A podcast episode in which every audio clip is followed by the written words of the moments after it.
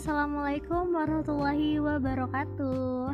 Selamat pagi, siang, sore, dan malam Untuk teman-teman semuanya yang pastinya lagi dengerin podcast ini nih. Oh ya, apa kabarnya nih? Semoga kalian semua dalam keadaan baik-baik aja ya. Nah, yang lagi kurang sehat atau kurang fit Semoga kalian cepat sembuh dan tetap jaga kesehatan ya untuk semuanya. Selamat datang di podcast Niki Swaga Sebelum mulai, alangkah baiknya untuk aku nih memperkenalkan diriku terlebih dahulu secara singkat karena ini merupakan podcast pertamaku nih. Perkenalkan, nama aku Hairunisa Lubis, biasa dipanggil Niswa, mahasiswi dari Sekolah Vokasi Institut Pertanian Bogor dengan program studi komunikasi. Jadi di podcast kali ini, aku akan berbincang-bincang dengan salah satu narasumber yang akan membagikan pengalamannya sebagai salah satu publisitas dalam usaha membangun pariwisata. Langsung aja kita ke narasumbernya. Halo Kak Nurul. Halo juga. Gimana nih Kak kabarnya? Alhamdulillah baik, sehat. Lagi sibuk apa nih kak akhir-akhir ini? Akhir-akhir ini sih lagi sibuk kepanitiaan, ada pengabdian masyarakat juga. Uh, oh iya, sebelumnya boleh perkenalan dulu kan ya? Boleh boleh, silakan kak. Nama aku Nurul Anissa Lubis dari Fakultas Pertanian aku program studi agroteknologi jurusan ilmu tanah. Nah dan akhir-akhir ini aku dosen dan teman-teman aku lagi sibuk pengabdian nih untuk Hari Tanah Sedunia. Udah gitu aja sih. Oh lagi sibuk untuk acara Hari Tanah Sedunia ya kak. Kalau boleh tahu apa aja sih kak kegiatan kakak di Hari Tanah Sedunia kemarin? Jadi tuh kami ada kegiatan webinar ada juga pengabdian masyarakat ya untuk membangun lingkungan lah gitu. Intinya sih gitu. Ada kegiatan pengabdian masyarakat juga ya kak? Itu kegiatannya apa sih kak? Kalau yang kegiatan pengabdian kemarin sih uh, kegiatan utamanya itu ngebagi pohon ke, uh, ke daerah-daerah das itu daerah aliran sungai biar menahan longsor. Itu sih. Dan kebetulan lokasi yang kami pilih itu lokasi bekas galian C gitu. Wah galian C. Apa tuh kak? Jadi galian C itu kayak pesan penambangan gitu. Tapi hasil yang diambil dari situ itu kayak pasir batu.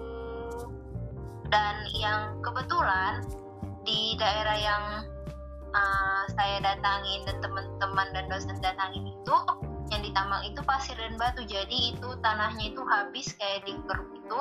Uh, untuk ambil bahan-bahan bahan-bahan pasir dan batu itu jadi tanah di situ nggak subur gitu.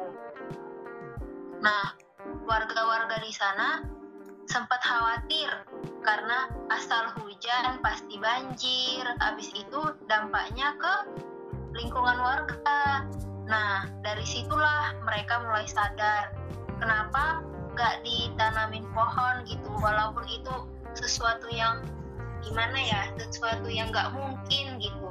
Bekas gali, bukan sesuatu yang gak mungkin sih, sesuatu yang sulit. Bekas galian C loh nih, uh, unsur hara kurang, tanah udah gak subur. Gimana coba uh, buat ini jadi hutan kembali?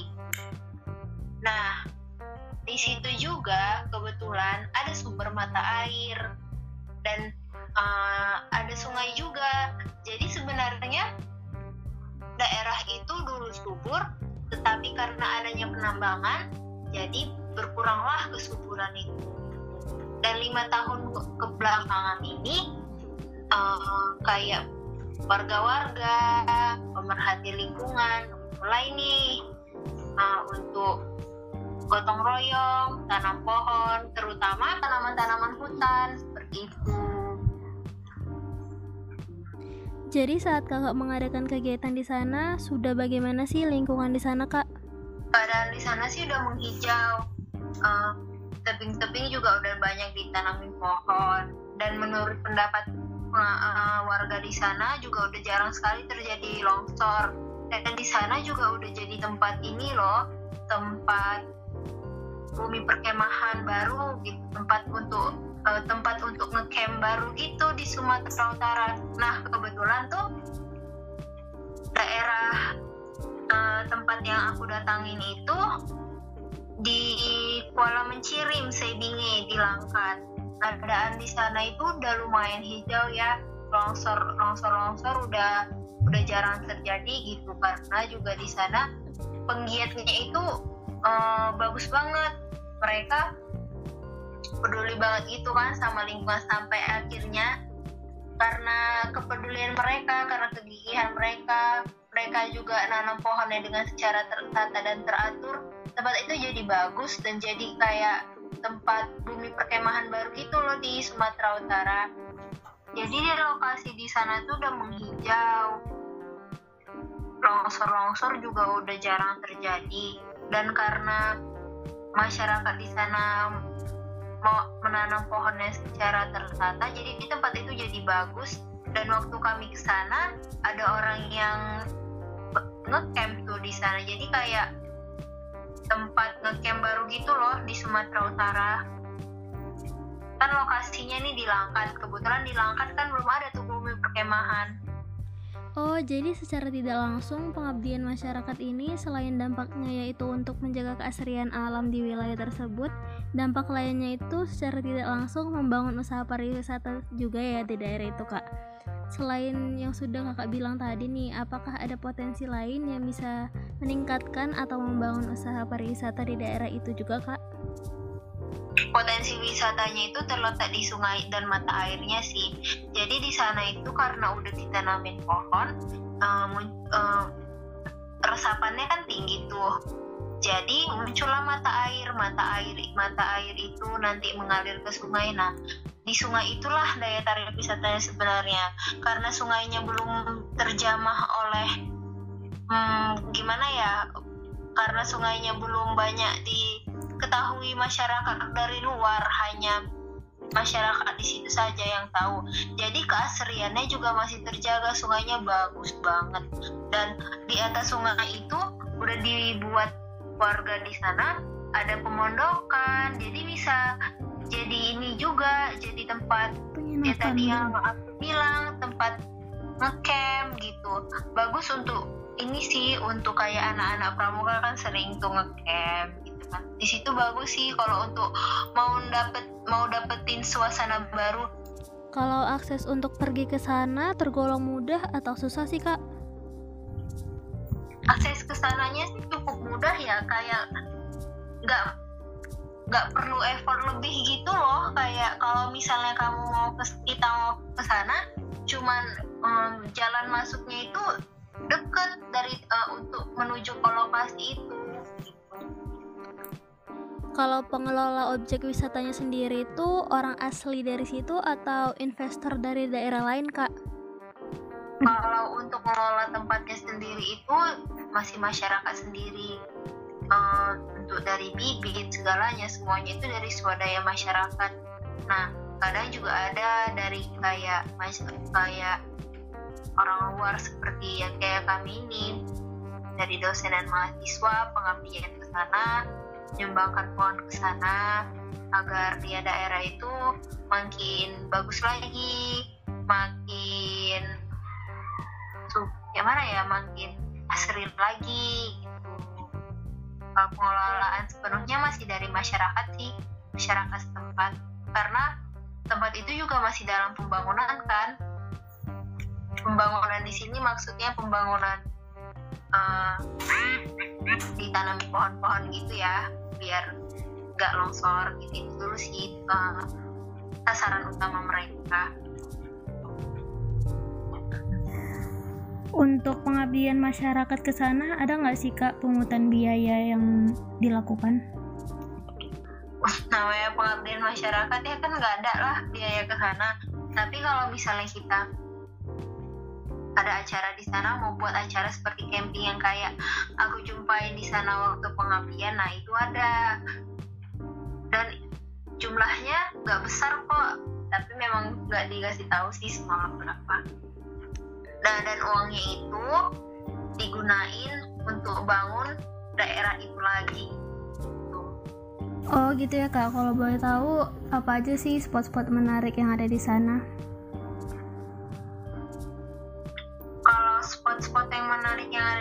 Ya paling menarik itu sih sungai-sungainya karena belum di belum banyak orang yang datang dan masih asri gitu tuh bagus banget kayak jernih banget gitu airnya. Bagus sih sungainya. Uh, habis itu di atasnya ada mata airnya gitu. Nah mata airnya itu dingin banget. Kalau misalnya di Sumatera Utara itu ya kalau um, mau ngerasain air yang dingin tuh kan ke Brastagi. Nah di sana walaupun langkat itu panas tapi airnya itu sejuk banget. Sempet kayak wah ini daerah bekas galian C aja kalau ditanamin begini masih bisa ini loh masih bisa terbangun loh wilayahnya gitu sih kayak speechless saja dan yang paling menarik itu sih sungai sama mata air. Abis itu sama pohon-pohonnya. Nah jadi tempatnya itu tuh kayak kita berada di dalam lubang. Karena itu kan bekas lubang galian stay gitu kan. Jadi kalau kita kalau kita nengok ke atas kita tuh kayak ada di di atas kita itu kayak daratan kita itu kayak di bawahnya gitu loh. Kita kayak ada di oh, dalam kayak di dalam gua gitu ya? Ah bisa dibilang kayak gitu sih kayak di dalam jurang. Dalam jadi jurang. kayak ada kehidupan di bawah jurang itu. Itu sih yang kayak keren. Eh, bukan kayak keren emang keren gitu. Kalau memang kalau pembangunannya udah selesai dan udah rampung sih ini bakalan cakep banget kalau untuk jadi objek wisata gitu. Apalagi kalau misalnya nanti sungainya itu dikelola lagi jadi tempat wisata kayak pemandian misalnya. Itu bakalan bagus banget sih. Dan masyarakat di sana juga ada memang ini memang apa? Memang ada niatan kayak gitu. Niatan untuk ngelola lebih lanjut gitu ya kak? Iya. Tapi karena belum dikelola bukan karena gak mau ngelola, tapi karena prinsip mereka perbaiki perba, perbaiki dulu apa yang udah dirusak. Nanti apa apa yang didapat setelah itu itu jadi bonus kayak tempat wisata nih kan. Nah, itu jadi bonus mereka. Yang penting lingkungannya aja dulu sih mereka tahu kakak nih uh, udah ada nggak sih promosi misalnya dari dinas pariwisata untuk wisata yang kakak bilang tadi Hmm, kalau wisata sih kayaknya belum karena mungkin mereka belum terfokus ke sana aja eh, ke sana juga kali ya. Ma- mereka juga baru ini kan baru lima tahun gitu ngebangun. Yang namanya memperbaiki lingkungan kan lama. Jadi Hmm. mereka belum ada kepikiran ke wisata tapi mereka udah ngepromosiin dari mulut ke mulut orang yang datang gitu. Jadi kalau waktu kami ke sana tuh kami dikasih cenderamata kayak masker konektor nah oh iya tahu itu mereka tuh buat sendiri gitu buat sendiri gitu. Habis itu dibagiin kepada orang yang datang ini dengan pesan ini ya bu ini dari Stay Bingi nah nanti kalau ada yang mau cari tempat untuk ini ini untuk ngecamp untuk untuk untuk sekedar apa, wisata gitu ya? untuk berwisata bisa dipromosiin bilang "Dan, eh, ini dari ini eh, ini eh, konektornya dari Stay Bini loh di sana ada ini. Gitu mereka promosiinnya itu malah kalau ada orang yang datang dikasih cenderamata habis itu mereka ini apa? Hmm. pesen nanti dikasih ya dikasih tahu ya kalau di sini ada ini gitu. Jadi dari mulut ke mulut. Ah iya dari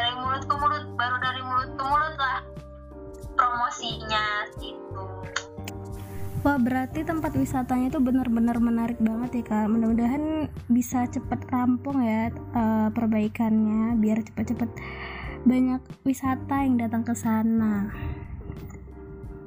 Iya, uh, semoga cepet ya amin karena memang tempatnya bagus sih.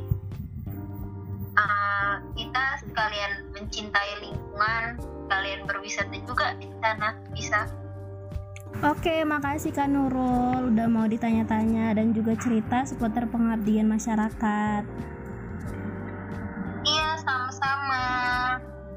Oke, mungkin sampai sini aja dulu podcast kali ini. Sampai jumpa di Niki Sebagai Podcast selanjutnya. Dadah.